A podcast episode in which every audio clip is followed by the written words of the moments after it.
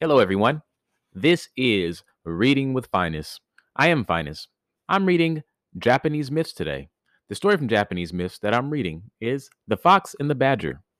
Another badger story. There's a fox though. Just heard there was gonna be a lot of foxes in the very beginning, but we did also hear about badgers.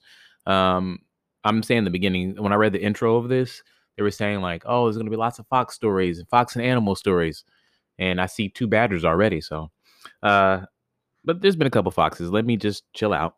What what else? Uh, follow me. Everything's just fine on Instagram to see illustrations of mine. Uh, any other news? Let's see. No, I think that's about it. I think we should just get this started. Yeah, let's start reading. The Fox and the Badger. there is a certain mountainous district in Shakoyu in which a skillful hunter had trapped or shot so many foxes and badgers that only a few were left. These were an old gray badger and a female fox with one cub. Though hard pressed by hunger, neither dared to touch a loose piece of food, lest a trap might be hidden under it. Indeed, they scarcely stirred out of their holes except at night, lest the hunter's arrow should strike them. At last, the two animals held a con- uh, council together to decide what to do whether to immigrate or to attempt to outwit their enemy. They thought a long while when finally the badger, having hit upon a good plan, cried out, I have it. I have it. Do you transform yourself into man? I'll pretend to be dead. Then you can bind me up and sell me in the town. With the money paid, you can buy some food. Then I'll go, I'll get loose and come back. The next week, I'll sell you and you can escape. you should too see. You're you're shooty. Good, good, is what that means. Cried together. It's a capital plan, said Mr. Fox. Said Mr. Fox. Mm-mm. So the fox changed herself into a human form, and the badger, pretending to be dead, was tied up with straw ropes. Slinging him over her shoulder, the fox went to town, sold the badger, and buying a lot of tofu and one or two chickens, had a feast.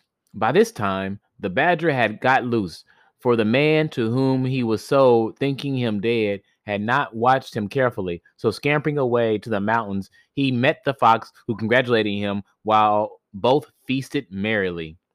The next week, the badger took human form, for, um, and going into town, sold the fox, who made believe to be dead. But the badger, being an old skinflint and very greedy, wanted all the money and food for himself. So he whispered in, in he whispered in the man's ear to watch the fox, while as she was only fe- uh, faking to be dead. So the man, taking up a club, gave the fox a blow on the head, which finished her. The badger, buying a good dinner, ate it all himself and licked his chops, never even thinking twice of the Fox Club. Fox Club. Not even once, honestly. I, I had that twice in there. The cub, after waiting a long time for his mother to come back, suspected foul play and resolved on revenge. So, going to the badger, he challenged him for, to a trial of skill in the art of transformation. The badger accepted right off, for he despised the cub and wished to rid of him. Well, what do you want to do first? Wait, that's the badger. Uh, well, what do you want to do first? said the badger. I propose that you go and stand on on the big bridge leading to the city, said the cup. And await from my appearance. I shall come in splendid garments and with many followers in my train. If you recognize me, you will win and I will lose. If you fail, I will win. So the badger went and waited behind a tree. Soon, a Neoma riding in a palanquin with a splendid retinue of countries appeared coming up the road. Thinking this was the cup fox changed into a nobleman, although wondering at the skill of the young fox, the badger went up to the palanquin and told the person inside that he was he was recognized and he had lost the game. What? said the Daimio's followers, who were real men, and surrounding the badger, they beat him to death.